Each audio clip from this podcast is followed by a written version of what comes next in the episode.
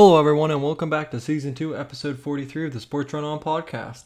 To start out this edition of the podcast, we'll be first talking about the NHL and the Stanley Cup Finals.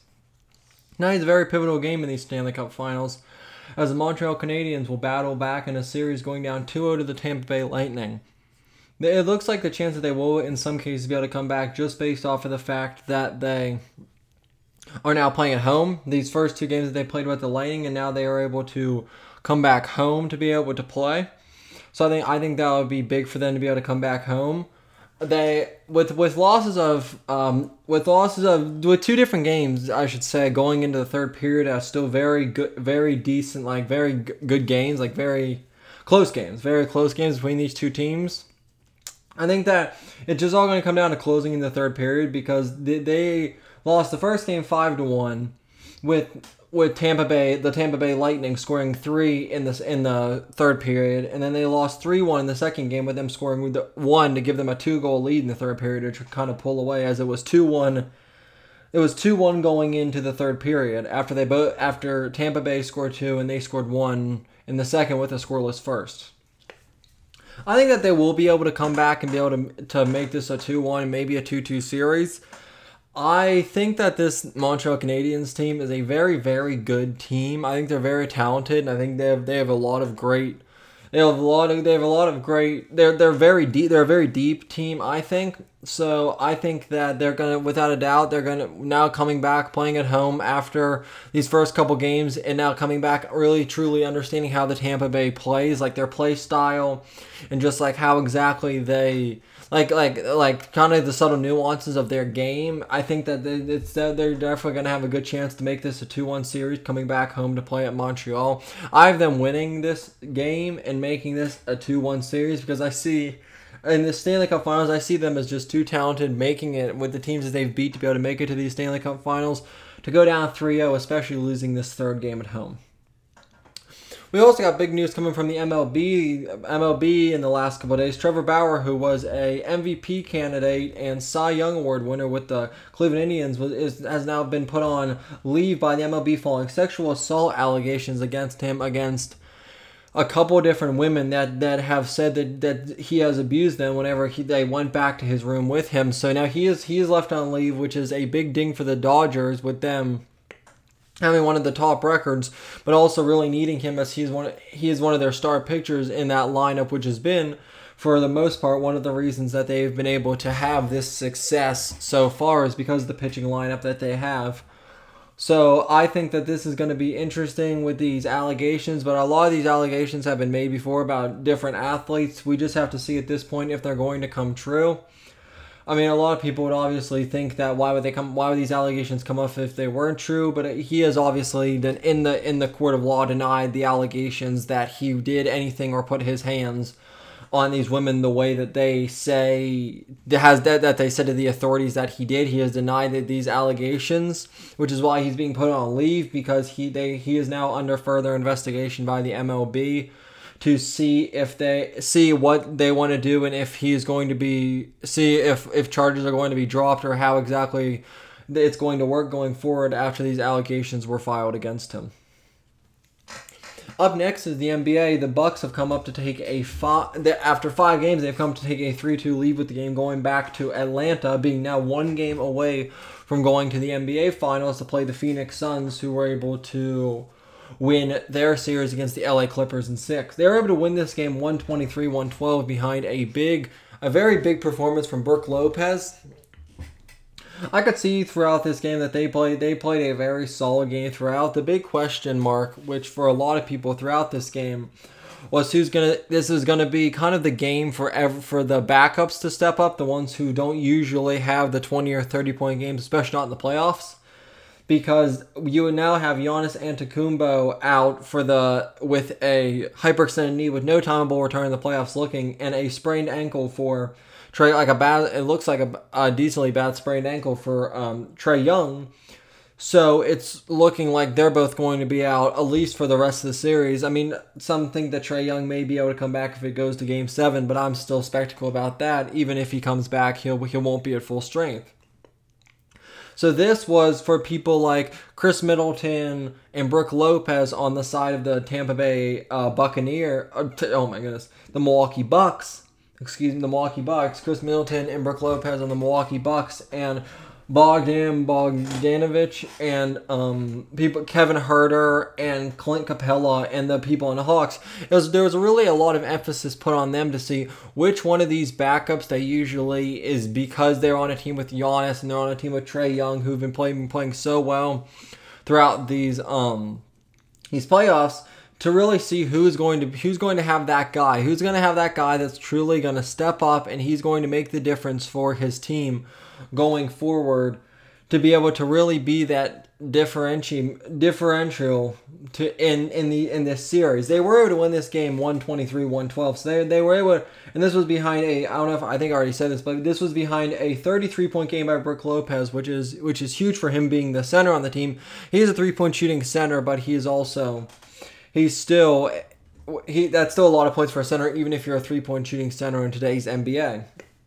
Him and Khris Middleton still really led the charge for them in this game, at least against the Hawks. The Hawks still played very well, I think, throughout. Bogdan, I'm pretty sure, led them with 20 points. He had a very good game for them, 3-point shooting-wise and just all-around-wise. He was kind of, after, you could really see that after, as Trae Young had gone out, he kind of stepped into the light as being that kind of the next leader for this team after Trae Young had kind of stepped aside.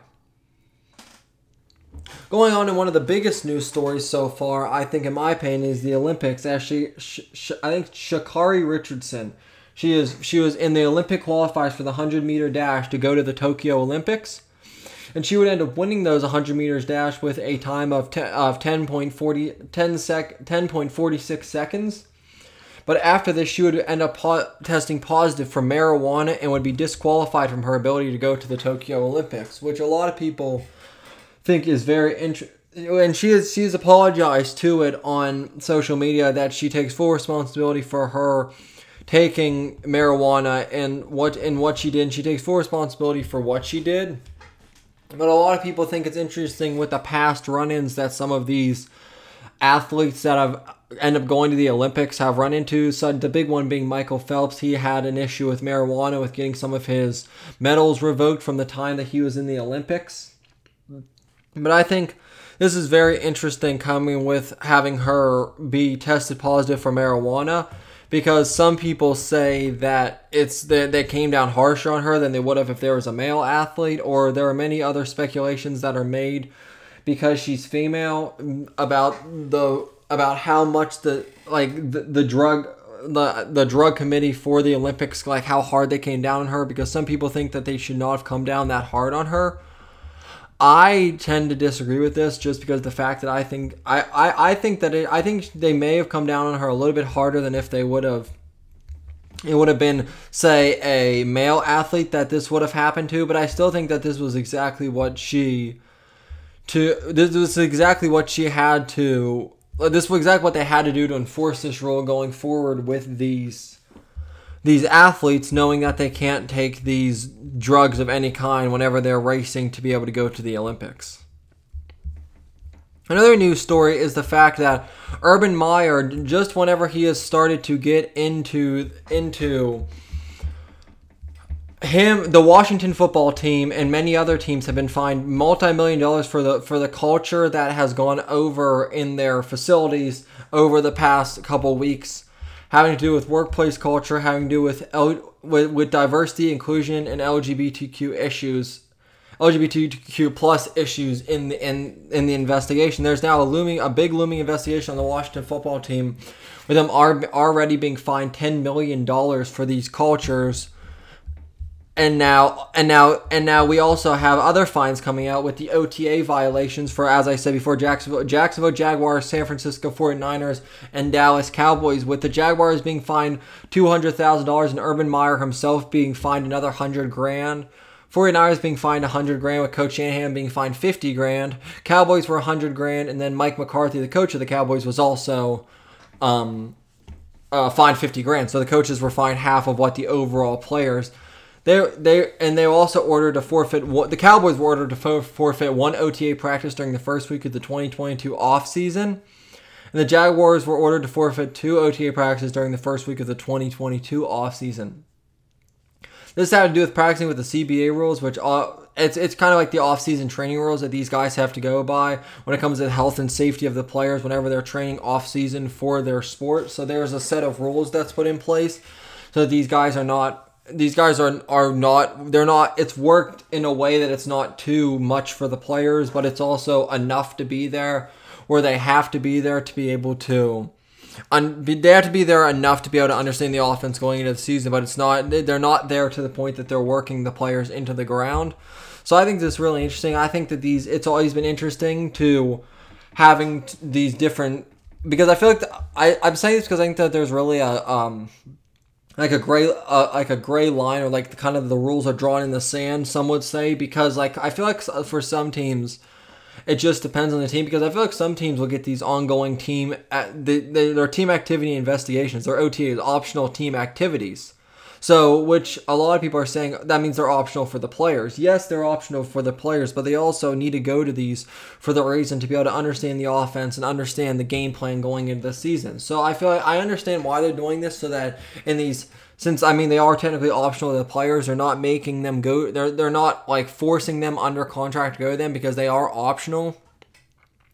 But with that said, there are also rules making them that they have to go to some of them just because, well, most of them, I don't know if there are specific rules, but there are many of them who go to them anyway, just to understand like the offense, make sure that they have a game plan that they're confident being able to run going forward in the upcoming season. I just think that these are very interesting finds, because I feel like there's a really gray area with the NFL and these OTAs, because sometimes people go and they don't care. Sometimes people don't go and they don't care. Sometimes these teams don't go and they do care. Sometimes they go and they're like, you're working them too hard. Sometimes they go and they're like, you need to give these guys a break. These are optional team activities. Which is why I think when the OTAs are concerned with these teams, I think that it's really kind of a line drawn in the sand depending on what the team is, what time of the year it is, and I feel like there's a lot of other factors that go into it, which is why I think it's interesting that these certain three teams were picked out kind of as making a statement to the rest of the NFL of what will happen if you don't follow these OTA rules. But I just think it's interesting that these three specific teams were picked out, when I know that these are not the only three teams that have these, like, not really questionable, but just they have these questions surrounding these OTAs and how optional are they and how mandatory are they depending on the team and the coaching. It just depends on the coach, and there are a lot of different factors that go into this.